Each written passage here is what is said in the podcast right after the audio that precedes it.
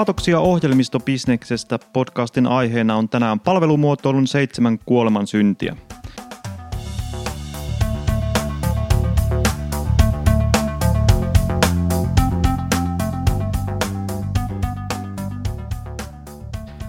Tästä aiheesta keskustelemassa on Markku Haukervi sekä muotoilutoimisto ED Designin toimitusjohtaja Mika Röykkee ja kehitysjohtaja Sami Pyörre. Tervetuloa. Kiitoksia. Kiitos, kiitos. Kerrotko Mika lyhyesti ED Designista? ED Design on vuodesta 1973 toiminut muotoilutoimisto, yksi legendaarisimmista suomalaisista muotoilutoimistoista ja osittain suurimpiakin Skandinaaviassa tällä alalla. Ollaan, toimitaan Turussa ja ollaan tällainen parinkymmenen hengen suunnittelutoimisto. Meillä on työntekijöinä teollisia muotoilijoita, jolla vahva fyysisten tuotteiden ja laitteiden suunnitteluosaaminen, digitaalisten UX, UI, käyttöliittymäsuunnittelun osaaminen. Ja sitten meillä on palvelumuotoilua ja mekaniikkasuunnittelua täällä mukana. Tämän reilun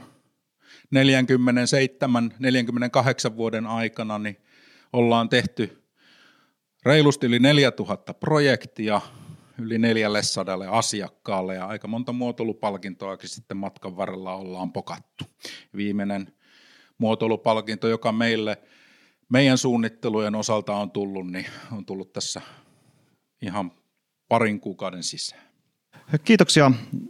Me ollaan käsitelty palvelumuotoilua tässä Aatoksia ohjelmistobisneksestä podcastissa aiemminkin, mutta tämä palvelumuotoilun laaja käsite, mitäs me nyt käsiteltäisiin tätä Sami? Joo, se on tosiaan laaja käsite ja siitähän riitti meille silloin juteltavaa vajaaksi puoleksi tunniksi viime kerralla, kun yriteltiin vaan määritellä, että mitä se kaikkea tarkoittaa. Mutta tällä kertaa käsitellään sitä mahdollisimman laajalla tavalla. Eli nyt jos ajatellaan ihan tällaista innovaatio- ja tuotekehitysprosessia, niin lähdetään ihan sieltä alkupäästä liikkeelle ihan yrityksen strategian määrittelystä asti ja jatketaan koko matka tuotekehitysprosessin loppuun asti. Ja toisaalta sitten taas ei rajauduta mihinkään tiettyyn osa-alueeseen tässä suunnittelussa. Eli niin kuin Mika tuossa äsken puhui noista erilaisista suunnittelufokuksista, mitä meillä täällä ED-lläkin on, niin pidetään se laajana. Yritetään aina suunnitella sellainen ratkaisu, joka on kuhunkin tilanteeseen hyvä. On se sitten fyysinen tuote, digitaalinen ohjelmistokäyttöliittymä tai joku sosiaalinen vuorovaikutustilanne. Aika usein se on näiden kaikkien yhdistelmä. Niin tätä kaikkea tänään luvassa. Joo, ja me ajateltiin käydä tätä palvelumuotoiluprosessia seitsemän kuolemansynnin kautta, että mitkä on tämmöisiä tyypillisiä mokia tässä palvelumuotoilussa. Tässä olisi paikallaan varmasti alussa käsitellä, että mitä nämä kuolemansynnit on.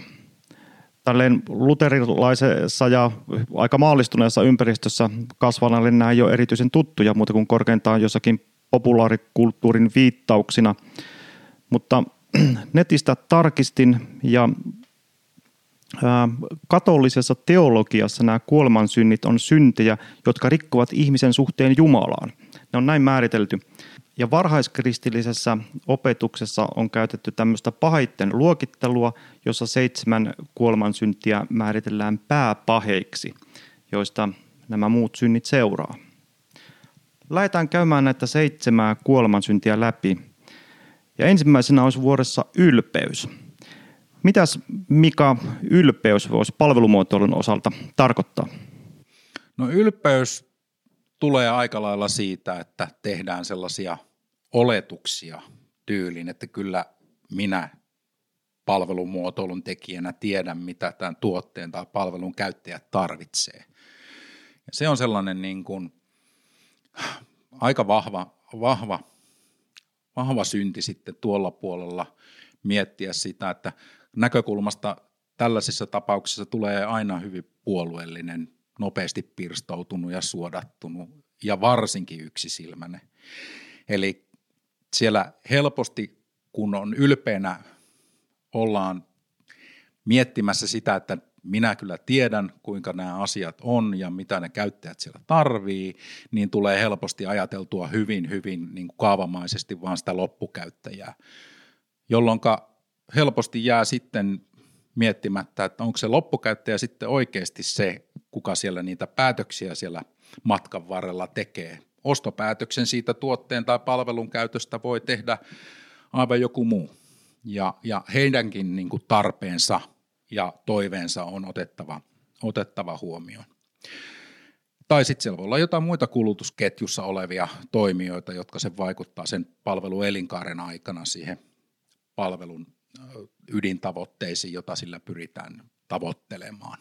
Mikä se olisi hyvä tapa välttää, ettei tähän ylpeyden syntiin sitten lankea? Nöyrällä asenteella miettiä sitä, että, että käyttäjältä mennään kysymään, otetaan selvää oikeasti se, että minkälaisella laajuudella sitä käyttöä siellä on, ketkä kaikki kuuluu siihen kulutusketjuun, jotka voi vaikuttaa siihen, siihen sen palvelun tai tuotteen toiminnallisuudenkin määrittämiseen, jotta se käyttökokemus on kaikille mahdollisimman iso. Ei mennä sen oman laatikon sisällä, vaan reilusti katsotaan ulkopuolelle ja etsitään kaikki mahdolliset käyttäjät, kaikki mahdolliset roolit, jotka siihen, siihen tota, käyttötarkoitukseen voi olla linkattuna. Siis sen verran mä voisin tuohon lisätä, että ydintavoite on oikeastaan se kaikkein kirkkain, mihin tässä pitää tähdätä aina. Eli kun me halutaan tietää, mitä käyttäjä tarvitsee, niin meidän on ihan turha kuvitella, että se riittää, että me vähän katsellaan sitä hänen puuhastelua, mitä hän tekee ja, ja sillä perusteella tiedettäisiin. Saatikka, että hän osaisi vastata siihen kysyttäessä, mitä hän tarvii. Olennainen tieto on se, että mikä on se, mitä hän oikeasti haluaa saada aikaan – Siis pahimpia virheitä on se, että me oletetaan vaikka, että käyttäjä haluaa käyttää meidän tuotetta tai palvelua. Se on, se on niin kuin pahin mahdollinen juttu. Ei ne halua. Ne käyttää meidän tuotetta ja palvelua saadakseen aikaa jotain, eli saavuttaakseen se ydintavoitteensa. Ja jos ne löytää jonkun muun tuotteen tai palvelun, joka auttaa heitä saavuttamaan sen paremmin, niin nehän vaihtaa siihen. Ei se niin kuin rakkaus tavallaan siihen omaan tekemiseen, niin se on kyllä niin kuin ylpeyttä pahimmillaan ja siitä pitää päästä irti usein vielä mennään sitten tässä ylpeydessä sillä, että oletetaan se, että tiedetään, mitä käyttäjät tarvitsevat ja ne roolit, mitä siellä on. Ja usein nämä nyt sitten selviää siinä, kun haastatellaan sitten palvelun toteuttajaa ja sitä asiakasta itteensä, niin siellä alkaa tulla sellaisia sanoja, että luultavimmin, ehkä, oletan – ja näillä, nä, nämä sitten kertoo meille siitä, että ihan ei vielä ole riittävästi tietoa siitä, että mitä siellä oikeasti se tarve, ydintarve on. Hyvä. Seuraavaksi kuolemansyntien listalla on kateus. Mitä Sami tämä voisi tarkoittaa? Joo, no se on kyllä ihan yhtä paha synti kuin toi ylpeyskin. Eli tässä kohtaahan se tarkoittaa sitä, että me katsotaan mitä muilla jo on tavallaan annetaan kilpailijoille, kilpailijoille etulyötiasema sillä, että katsotaan, että hei, noilla on jo tollanen, miksi meillä ei ole tollasta, meidän pitää myös tehdä jotain tollasta. Mutta silloinhan me ollaan jo tilanteessa, jossa me ajellaan autolla eteenpäin ja joku, me katsotaan siitä sivuikkunasta, kun joku tulee jo vierelle ja on vähän niin kuin kiihdyttämässä ohi ja päädytään peesaamaan. Sehän on niin kuin, no se on kuolettava virhe, koska sillä sä päädyt sinne perään ajelemaan sitten jatkossakin. Ja toinen siihen oikeastaan niin kuin rinnasteinen juttu on se, että muutenkin katsotaan vaan peräpeilin kautta.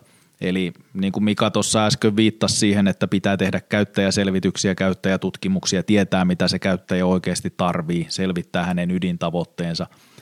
Niin yleensähän ne tehdään sillä tavalla, että katsotaan peräpeilin kautta. Meillä on joku ratkaisu, joka on nyt olemassa, käydään katsoa mitä sitä käytetään ja yritetään löytää sieltä sellaisia juttuja, jotka voisi tehdä vähän paremmin tai benchmarkataan kilpailijoiden tuotteita, katsotaan, että mitä niillä on, olisiko niissä jotain, mitä me on, missä me ollaan parempia, jos ollaan, niin erehdytään luulemaan, että tämä on ihan hyvä juttu, mutta useammin katsotaan, että ei hitto, tollanenkin niillä on, kyllä meidän nyt pitää jotain tehdä, jotta me saadaan toi sama. Se on kaikki peräpeilin katsomista, kaikki markkinatutkimukset, aika iso osa käyttäjätutkimuksista, ne on peräpeilin kautta tehtyjä juttuja. Niin toi on reaktiivinen tapa mennä. Kateus johtaa aina reaktiivisuuteen – oikea tapa lähteä tekemään tätä on katsoa oikeasti kauas horisonttiin, katsoa sieltä se piste, johon me halutaan tähdätä ja lähteä pyrkimään siihen suuntaan. Silloin me voidaan painaa kaasua reilusti. Meillä on fokus olemassa siellä, me tiedetään mihin me ollaan menossa ja kilpailija jää taas niin kuin siihen kannoille tulemaan perässä. Ja tähän on niin kuin kaksi tapaa oikeastaan välttää tämä homma. Ensimmäinen on se, joka Mika tuossa jo kertoki, eli tämä lähdetään sieltä sitä käyttäjän ydintavoitetta selvittämään. Käyttäjän ydintavoite on yleensä aika stabiili ajan yli, eli jos nyt puhutaan vaikka niin kuin liikkumisesta, johon ratkaisu nyt voi olla vaikka auto tai kajakki tai lentokone, niin kaikissa näissä se ydintavoite, toiminnallinen ydintavoite on se, että halutaan päästä pisteestä A pisteeseen B. Ei se muutu siis. Tämä tarve on olemassa, niin kuin voisi sanoa, vuosisadasta toiseen. Ne ratkaisut, mitä siihen voi tarjota, niin ne muuttuu ja sellaiset niin kuin pienet yksityiskohdat, mitä siihen liittyy alitavoitteeksi voisi sanoa, niin ne muuttuu. Eli vaikka tällainen niin kuin turvallisuuden tunteen hakuisuus ja niin poispäin, tällaiset tunnepuolen tavoitteet, niin ne muuttuu ajan myötä. Sosiaaliset tavoitteet muuttuu ajan myötä, se miten sä haluat, että – muut ihmiset näkee sut, vaikka jos ajattelee niin kuin kestävää kehitystä parhaillaan, miten suhtaudutaan lentomatkustamiseen jatkossa. Ennen se oli vähän niin kuin, no se oli jonkunnäköinen tällainen vaurauden ja menestyksen symboli, kun sä matkustelet. Nyt joku saattaa katsoa, se on vähän pahasti, että sinne sä käyt tupruttelee ihan turhaa hiilidioksidia taivaalle ja maailma on taas vähän huonompi sun ansiostasi. Eli – Nämä kaikki sellaisia, että tästä täytyy niin kuin ymmärtää se ydintavoite, mutta samalla kertaa täytyy ymmärtää se, että mihin suuntaan maailma on menossa. Ja tähän auttaa tulevaisuuden tutkimuksen metodit, joita mekin hyödynnetään meidän kehityksessä. Eli siis trenditutkimuksiahan tehdään maailmalla ihan älyttömästi jo parhaillaan ja se on oikeastaan niin kuin eräänlaista tuhlailua sellainenkin, jos me lähdettäisiin tekemään trenditutkimuksia itse. Ei se kannata, koska me ollaan pieni toimija ja meidän asiakkaatkin, vaikka ne olisi isoja, niin trenditutkijoina he on niin kuin helposti pieniä. Eli kannattaa hyödyntää sitä, mitä tuolla markkinoilla on jo tutkittu. Kyllä siellä nämä megatrendit on jo niin kuin tunnistettu, mihin, mihin suuntaan maailma on menossa. Ja se tärkeä asia, mitä kannattaa tässä kehitysprosessin aikana selvittää, on se, että mitä se meihin vaikuttaa. Eli käyttäjän ydintavoite mielessä katsotaan, että okei, jos käyttäjä pyrkii pääsemään pisteestä A pisteeseen B ja samaan aikaan vaikka tällainen niin kuin ikääntyminen tai kestävä kehitys tai muut megatrendit vaikuttaa, niin mitä se tekee meidän bisnekselle. Niin sitten me voidaan piirtää se tähtäin sinne kauas tulevaisuuteen ja lähteä menemään siihen suuntaan. Ja sitten me ollaan oikeasti menossa niin kuin etulinjassa siinä kehityksessä eikä muiden perässä. Joo, eli pitää katsoa tulevaisuuteen, mutta eikö tämä tulevaisuuden tutkimus ole aika pitkälti arvailua? Joo, se on totta. Siis tulevaisuuden tutkijathan itsekin – on hyvin tarkkoja siitä, että ei koskaan kukaan pääse sanomaan, että hei, että tehän ennustitte, että näin se tulee menemään. He tekevät ainoastaan niin kuin skenaarioita ja korostavat sitä, että kaikki skenaarit on mahdollisia. Mutta se on oikeastaan hauska todeta, että just kun viittasin näihin, että tällaisia trenditutkimuksia tehdään, niin otetaan tällainen niin konkreettinen esimerkki, vaikka sanotaan niin kuin muotitrendit, mitä mekin tietenkin, niin kuin kun ollaan muotoilutoimisto, seurataan – niin näitähän julkaistaan säännöllisesti, että nähdään, että hei, seuraavana kolmena vuotena tulevat seuraavat jutut tapahtumaan. Ja kaikki lukee sen saman raportin. Kun tarpeeksi varten otettava tekijä sen raportin tekee, niin silloin se rupeaa toteuttamaan itseään. Eli kaikki seuraa sitä, kaikki rupeaa suunnittelemaan tuotteita, jotka on just sen trendiennusteen mukaisia. Eli riittävän iso ja merkittävä toimija kun on, niin itse asiassa tulevaisuutta pystyy muokkaamaan haluamaansa suuntaan.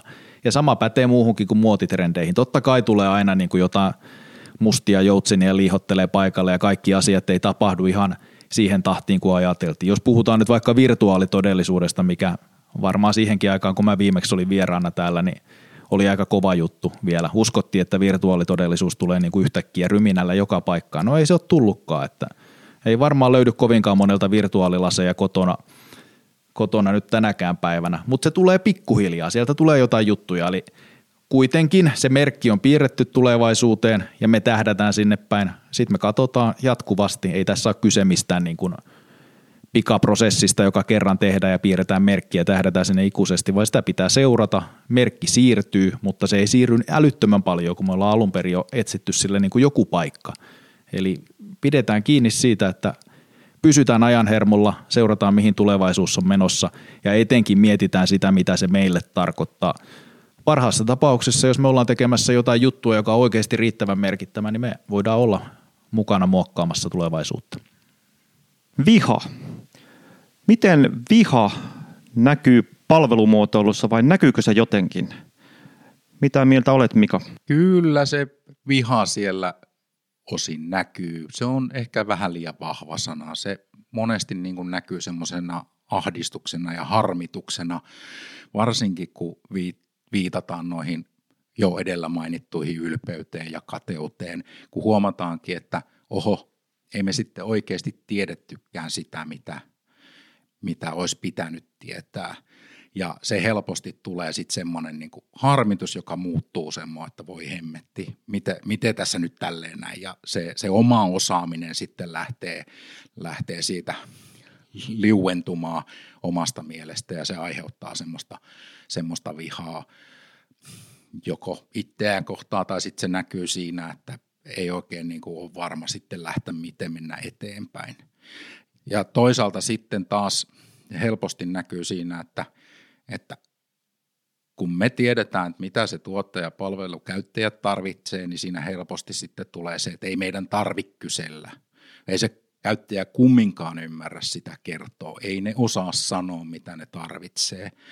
Ja, ja sitten tällainen osallistavaan suunnitteluun muiden mukaan tulo, niin enemmänkin justiinsa saatetaan helposti nähdä sille, että no nytkö meihin ei luoteta ja tuottaa sitä vihaa. Että se pitää vaan enemmänkin ottaa semmoinen mindsetti siinä, että palvelumuotoilu on niin laaja, niin kuin Sami mainitsikin tuossa alussa, alueeltaan, että ei yksi ihminen tai pikkutiimi sitä oikeasti kykene itse omalle kohdalle niin kuin kokonaisuutta hanskaamaan. Siihen tarvii paljon dataa, siihen tarvii paljon muita tekijöitä. Osallistava suunnittelu tarvii eri rooleista, eri käyttäjiä, asiakkaita matkaan mukaan ja jokaisella on sinne paljon tuomista. Onko niin, että tämän viha, tähän, tähän paheeseen lankeamisen voi välttää sillä, että välttää nämä aiemmat edellä mainitut synnit, eli ylpeyden ja kateuden, ja ei tee oletuksia ja ottaa käyttäjiä huomioon, käyttäjän tarpeita ja, ja, ja sitä todellista tavoitetta, mihinkä se käyttäjä haluaa ja, ja osallistaa muita ja katsoo tulevaisuuteen. Kyllä, ja aika lailla sitten se, että avoimin mielin on siinä valmiina niin kuin tulemaan matkaan mukaan, että tässä ei vielä oikeasti tiedetäkään mitään. Tämä on kaikille ihan harmaata aluetta ja lähdetään, lähdetään ihan puhtaalta pöydältä liikkeelle. Silloin, silloin kaikkein parhaiten pääsee tuostakin puolesta pois. Ja turha sitä on harmitella, ei kaikkea voi tietää. Joo, eli nöyrällä ja avoimella asenteella. Juuri näin. Tekisi mieli vielä lisätä sellainenkin niin kuin jonkunnäköinen sankari asema, mikä tietyille ihmisille tässä maailmassa on annettu, mikä mun mielestä ruokkii tätä niin kuin viha-ajatusta. Eli siis no, aina puhutaan Steve Jobsista tai puhutaan nyt vaikka Henry Fordista, joka T-mallillaan maailmaa aikoinaan mullisti, niin molempia voi sanoa sillä tavalla niin kuin ehkä hiukan vihamielisiksi suunnittelijoina, että kyllä he meni niin kuin sen oman egonsa kanssa eteenpäin. Henry Ford sanoi, että jos hän olisi kysynyt ihmisiltä, että mitä ne tarvii, niin ne olisi halunnut nopeampia hevosia. Eli joo, joku voi vääntää sen siihen muotoon, että hei, että hän oli niinku tällainen käyttäjäkeskeisyyden pioneeri, koska hän osasi kysyä, että mikä se ydintavoite on, mutta kyllä hän oikeasti taisi olla sitä mieltä, että ne on idiootteja ne ihmiset, että ei ne tiedä mitä ne tarvii. Että minä tiedän paremmin, että kun minä laitan palikat oikeaan järjestykseen, niin vasta sitten niin kuin maailma aukeaa. Just niin kuin Mika sanoi, että, että me tehdään tulevaisuus, että enää niin kuin, ei se tekemättä tule – ihmiset on niin typeriä, että niille täytyy tehdä se ja sitten ne vasta huomaa, että ei, toi olikin niin hienoa, että eihän tässä ole niin mitään näin hienoa koskaan ollutkaan. Mun mielestä tässä on vähän sama harha, kun puhutaan niin kuin vanhoista taloista. Usein kuulee sanottavan, että tuollaiset sata vuotta sitten tai vieläkin kauemmin sitten, niin silloin vasta osattiin taloja rakentaa, kun nehän vielä seisoo pystyssä ja on hyviä ja hengittää ja ei ole sisäilmaongelmia ja ties mitä muuta – mutta me nähdään vaan ne niin kuin onnistumiset enää tänä päivänä ihan samalla tavalla. Me nähdään noissa sankarisuunnittelijoissa ne onnistumiset, että ne, jotka on niin kuin vihaisen visionsa kanssa sattunut osumaan maaliin, niin hyvä juttu heille. Heist, heidät muistetaan. Ne miljoona muuta, jotka meni täysin pieleen, ei niistä kukaan enää niin kuin muista yhtään mitään. Ne meni sinne. Samalla tavalla ne miljoona muuta huonosti tehtyä taloa aikoja sitten jyrätty ja lahonnut pystyy ja me nähdään nyt vaan niin kuin ne onnistumiset. Eli tämä on mun mielestä takana. Joo, ja pitää tuohon Henry Fordiin vielä sen verran palata, että itse asiassa se Henry Fordin varsinainen keksintöhän oli liukuhihna tuotanto, ei niinkään auto, ja silloinhan se, se tota, pystyi näitä kuluttajia, käyttäjiä palvelemaan sillä tavalla paremmin, että se pystyi painamaan sen auton hinnan tosi alhaiseksi, niin että tavallisella perheelläkin oli varaa sitten autoon. Se on just näin.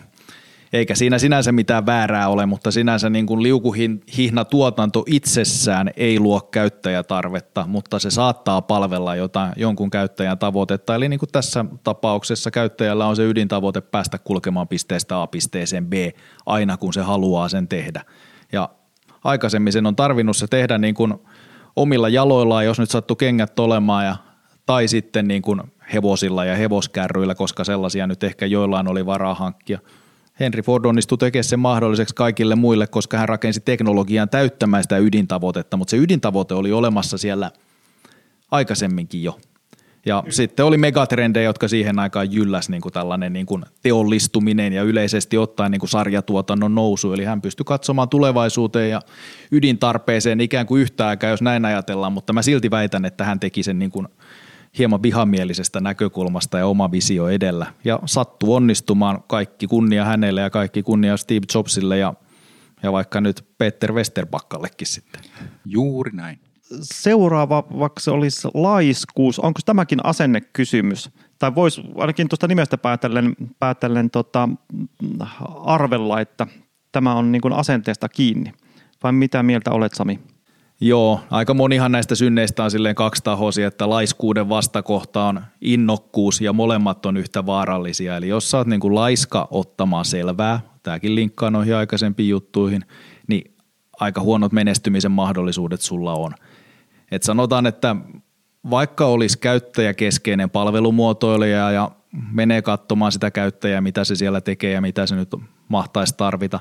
Niin sitten jos ei mietitä sitä juttua loppuun asti, vaan lähdetään siitä jo suunnittelemaan, eikä katsota, että olisiko tässä oikeasti bisnestä, niin se rupeaa menemään jo sitten niin kuin pieleen. Eli sä innostut siitä omasta jutusta niin paljon, että sä lähdet säntäämään eteenpäin ja uskot, että kyllä tälle markkina avautuu. Koska ei se niin kuin käyttäjän tarve ei automaattisesti tuota sitä, että sille on olemassa markkinatilausta, että sille on rakennettavissa bisnesmalli. Me oltiin aikoinaan projektissa, jossa suunniteltiin kuurosokeille eräänlaista tällaista apuvälinettä. Ja siis se todellakin vastasi näiden ihmisten ydintarpeeseen. Se olisi mullistanut näiden ihmisten elämän. Mutta niitä on niin vähän, eikä ketään kiinnostanut tarpeeksi. Ei sille ollut rahoitusta sille hankkeelle. Meidän asiakkaan projekti kuivu kasaan, koska hän ei ollut katsonut, että onko tällä niin kuin bisneskeissiä olemassa. Eli tämä on niin kuin tällainen tavallaan laiskuus katsoa sitä asiaa kaikista kulmista riittävän suurella hartaudella siellä alkuvaiheessa. Ja siis hartaus on ehkä niin kuin liiallinen sana, koska ei tätä prosessia kannata niin kuin liian painavana ajatella. Siellä tehdään pragmaattisesti juttuja, jotka on tarpeen, mutta otetaan huomioon kaikki näkökulmat. Ei, ei ikään kuin kyllästytä siihen tekemiseen ja laiskistuta ja anneta mennä vaan, vaan ja päätyä vapaaseen pudotukseen, vaan katsotaan ne kaikki kulmat. Ja vasta sitten, kun me ollaan oikeasti sitä mieltä, että he meidän – tuote on niin kuin, se täyttää käyttäjän ydintavoitteet, se on tulevaisuusorientoitunut, sille on olemassa bisnesmalli, niin sitten kannattaa lähteä niin kuin vasta katsoa, että olisiko tässä joku teknologinen ratkaisu tällä ja kannattaisiko tästä lähteä tekemään tuotekehitysprojektia. Eli vaan niin kuin uutterasti käy ne jutut systemaattisesti läpi. Ei sotkeudu siihen lankakerään, joka siellä alussa on, vaan ottaa päästä kiinni ja rupeaa selvittämään sitä ja katsoa, että mistä se mihin se johtaa, se punainen lanka, mitä siellä haetaan. Tästä bisnesnäkökulmasta päästäänkin ahneuteen. Jos laitskuuden kohdalla bisnesnäkökulmaa ei otettu huomioon, niin onko tämän ahneuden kohdalla sitten vikana se, että lähdetään liikaa siitä bisnesnäkökulmasta? Vai mikä tässä on kyse? Ei oikeastaan, vaan se on pikemminkin siitä, se on sitä samaa, se linkkaa näihin kaikkiin aikaisempiinkin, että ei malteta skoupata. Se on oikeastaan se juttu siinä. Siis kun pitää muistaa aina se käyttäjän ydintavoite. Sitä nyt hoitaan tässä niin kuin joka ikisen synnin kohdalla.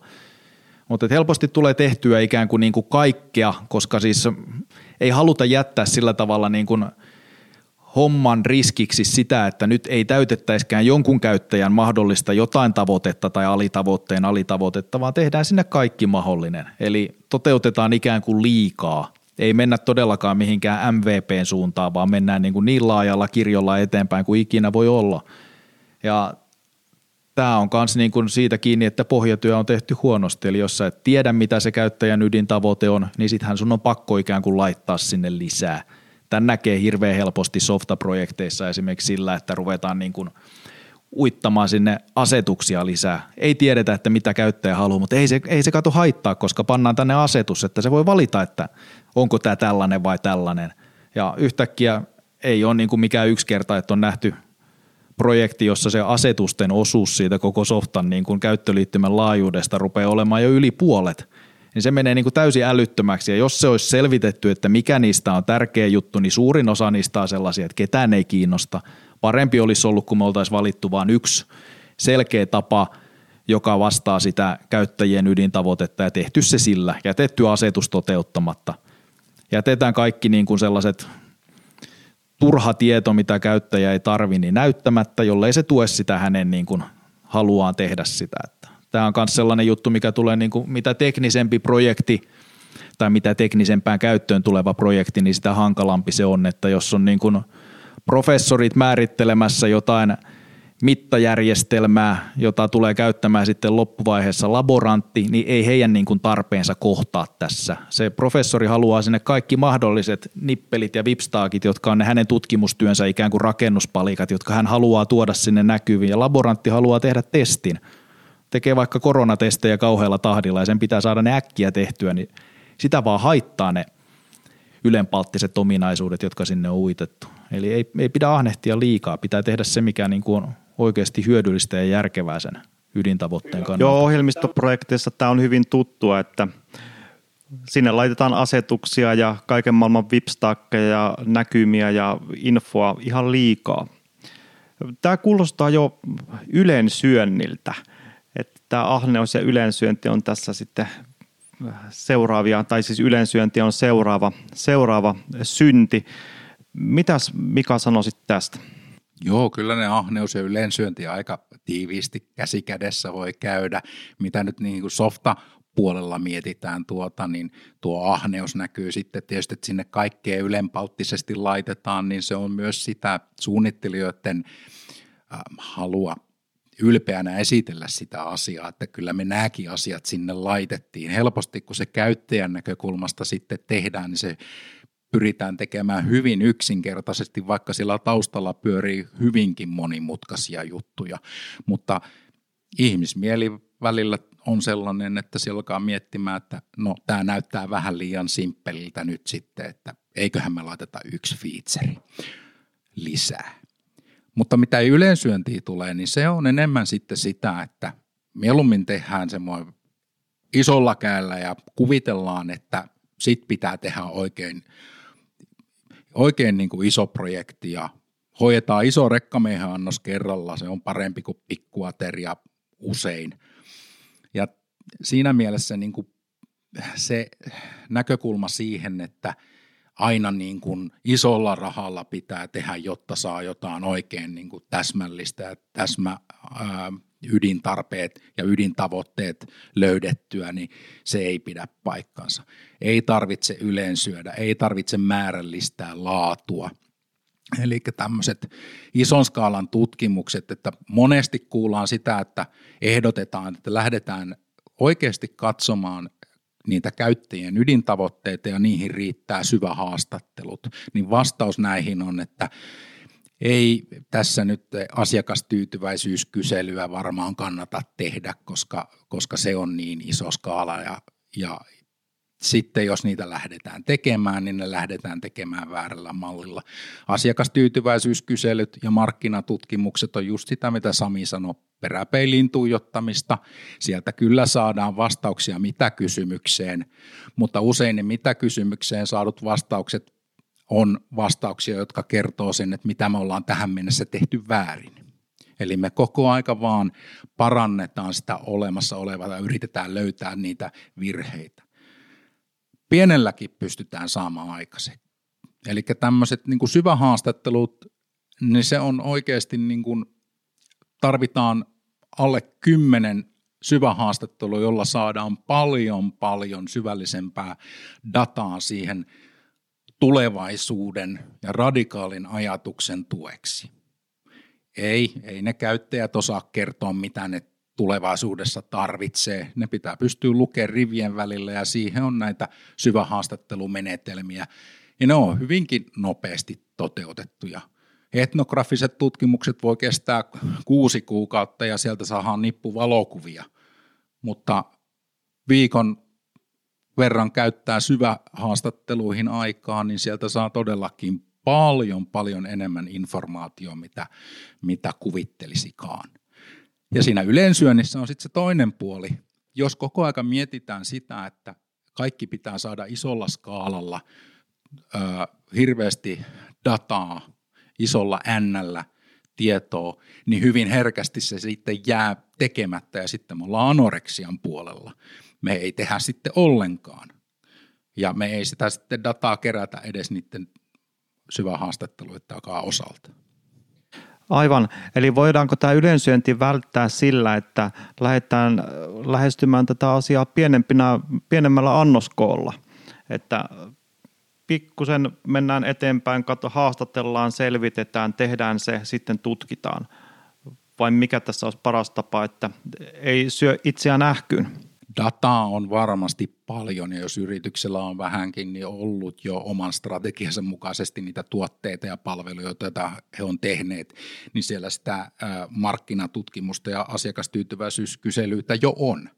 Ja näiden hyväksikäyttö, eli käydään ne asiat läpi ja katsotaan ja, ja tehdään ja kartotetaan sellainen hyvä ymmärrys siitä, että mistä kohdista meillä ei vielä tarpeeksi tietoa ole ja mistä me voitaisiin oikeasti mennä paljon syvemmälle käsi kiinni. Eli ei tarvi aloittaa taas uudelleen iso, iso tutkimusta, joka sitten vaan vastaa siihen, mitä tapahtuu vaan, vaan oikeasti otetaan sitten pieniä annoksia kerrallaan, kuten sanoit, otetaan syvä haastattelu jostain teemasta ja meillä on kartta olemassa, josta me voidaan katsoa, missä meillä sitä harmaata aluetta sitten sieltä oikeasta niin kuin laadulliselta puolelta niin on vielä haettavana.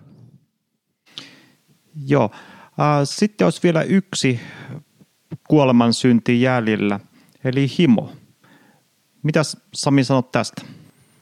Joo, himo, intohimo, into ja himo, ne on niin kuin tässä, tässä menee kaikki oikeastaan samaa tahtia, eli jos sä oot oikeasti innostunut siitä, mitä sä teet, niin sähän, sähän haluat tehdä sitä enemmän kuin mitään muuta. Ja sitten lyödään kaasupohjaa, sitten mennään niin täysillä eteenpäin kuin ikinä vaan voidaan. Ja jos sä oot niin kuin innokas urheiluautosuunnittelija vaikka, niin sä saatat olla sitä mieltä, että sä panet paukut nyt siihen, että hei, nyt tulee niin, kuin niin hyvä moottori tähän systeemiin, että kenelläkään ei ole ikinä ollut, että kyllä me siihen sitten auto ympärille rakennetaan.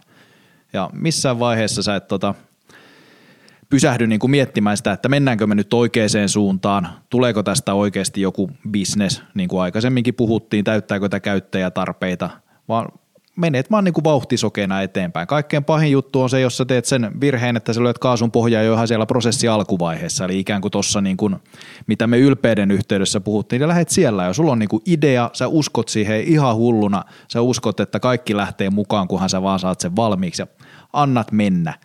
Sitten sä huomaat jossain kohtaa, että hei, että tähän pitäisi liimata päälle se käyttäjäkokemus, tähän pitäisi liimata päälle bisnesmalli, ja sitten se onkin jo vaikeaa Tämä on niin kuin, tätähän on tutkittu ihan hirveästi ja, ja tota, aika, aika yleinen tulos niistä tutkimuksista, tai voi sanoa, että dominoiva tutkimus niistä tuloksista on se, että suurin syy projektien epäonnistumiseen on käyttäjäymmärryksen puute. Ja se käyttäjäymmärrys jää puuttumaan sen takia, että mennään liian vauhdilla eteenpäin. Ei pysähdytä ottaa selvää. Ei tehdä sitä liian isosti, niin kuin Mika just sanoi tuossa, niin siis me täytetään se lautanen niin kuin ravintoympyrän mukaan ja tehdään oikeita juttuja, eikä vaan niin kuin yritetä syödä liikaa. Mutta tehdään ne oikeat jutut oikeassa kohtaa, ei se sun vauhtia liikaa hidasta. Ja sä itse asiassa huomaat, että sä joudut tekemään vähemmän korjausliikkeitä sen sun kaahailusvälillä ja sä oot maalissa aikaisemmin ja halvemmalla. Pensaakin jäi vielä. ja yhtäkkiä markkinat hurraa. Jihuu. Keskiajalla nämä kuolemansynnit määritettiin niin, että, että nämä tietyt kuolemansynnit oli tietyn ihmisryhmän tai tietyn säädyn paheita. Esimerkiksi ylpeys oli aatelisto ja ritarien synti tai tyypillinen synti. Kateus, kateus taas oli talonpoikaistolle ja mä luen tässä Wikipediasta näitä, näitä äh, määritelmiä. Tässä on ollut viha hallitsevien ruhtinaiden ja henkellinen laiskuus papiston ja kirkon ja tota, sitten ahneus porvariston ja kohtuuttomuus ja juoppous kenen tahansa, irstaus ylioppilaiden synti. Onko näissä palvelumuotoilun kuoleman synneissä sitten jotain tiettyjä ihmisryhmiä, tiettyjä ehkä toimijoita, joille nämä jokin synti on niin kuin yleisempi tai tyypillisempi kuin muut?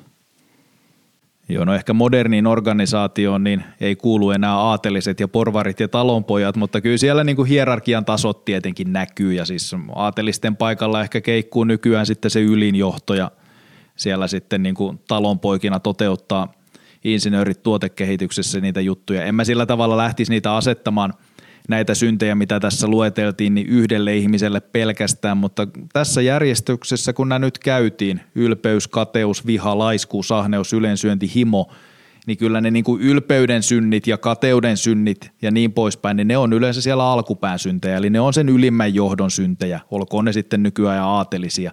Eli nämä, jotka lähtee vaan niin kuin olettamaan sitä, että mitä pitäisi tehdä, tai uskoo liikaa itseensä, tai ihan vaan niin kuin ei pura sitä narukerää tarpeeksi ennen kuin lähtee liikkeelle. Ja sitten nämä loppuvaiheen synnit, eli se vaikka, että ei skoupata sitä projektia riittävästi, ahnehditaan ja tehdään sinne, rakennellaan sinne niitä lisäfeatureita, niin jokainen, joka on tuotekehityksessä työskennellyt, niin tietää, että se, se on se, mikä helposti tulee tehty. Tai se, että uskotaan datan voimaan, niin kuin tuossa yleensyönnin kohdalla puhuttiin, että sehän oli tämän niin kuin datan louhinnan – perusfilosofiakin jossain kohtaa, että kerätään paljon dataa ja sitten yhtäkkiä niin kun sieltä löytyy jotain, me ei vielä tiedetä mitä, mutta se on tärkeintä se löytäminen. Siitä, no mulla tulee mieleen siitä aina, aina South Parkin episodi Kalsaritontuista, mutta en tiedä moniko on sen nähnyt, mutta niillä oli hieno bisnesmalli siinä, että ne keräili öisin salaa kalsareita ja se oli niiden bisnesmalli vaihe yksi. Vaihe kaksi, ne ei osannut vastata, mikä se oli, mutta vaihe kolme oli, että tuottoa siitä syntyi. Eli se oli vähän niin kuin samanlainen juttu siinä. Et se on niin kuin, no sellaisia virheitä siinä matkan varrella tulee ja sitten se niin kuin liika vauhtisokeus, niin kyllähän se kanssa koskee kaikkia, mutta varsinkin siellä niin kuin projektin suoritusvaiheessa, niin jos sitä ei tarpeeksi varmistella matkan varrella, että suunta on oikein, niin pieleenhän se menee. Et ei, ei niitä nyt sillä tavalla ihan tarkkaan niin kuin yhtä voi yhdelle laittaa, mutta – sanotaan, että nuo alkuvaiheen jutut varsinkin, niin ne on kyllä ne tärkeimmät ja kyllä ne on ylimmän johdon niin kuin käsissä ensisijaisesti. Joo. Pitää tähän loppuun vielä kysyä se, että, että, että äh, näitä kuolemansyntiä yleensä pidetään tai pidettiin pääpaheina, joiden johdannaisia muut synnit on. Eli jos nämä palvelumuotoilijat osaa välttää nämä kuolemansynnit, niin onko sitten kaikki kunnossa ja sitten vältytään muiltakin paheilta?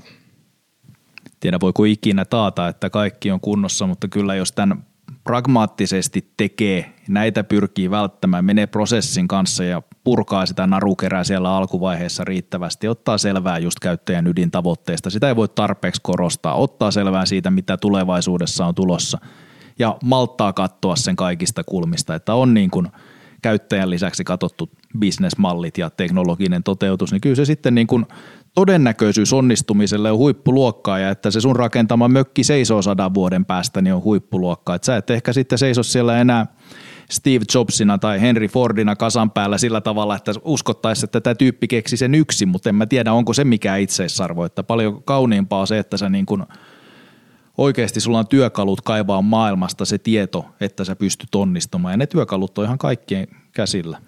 Ja avoimin mieli ja yhdessä. Sillä se kaikkein parhaiten se, se hyvä lopputulos tulee. Niin kuin sanottu, tässä on aika isot, isoista kokonaisuuksista hyvin usein kyse ja silloin, silloin tämmöinen avoin, avoin mieli ja yhdessä tekeminen ja sen, sen muistaminen siinä koko, koko prosessin vaiheiden aikana niin on, on erittäin tärkeä. Tähän on hyvä lopettaa. Kiitoksia ED Designin Mika Röykkä ja Sami Pyöre. Kiitoksia kuulijat. Ja eläkää kunnolla, älkääkä syynnillistykö näihin palvelumuotoilun kuolemansynteihin. Kiitoksia.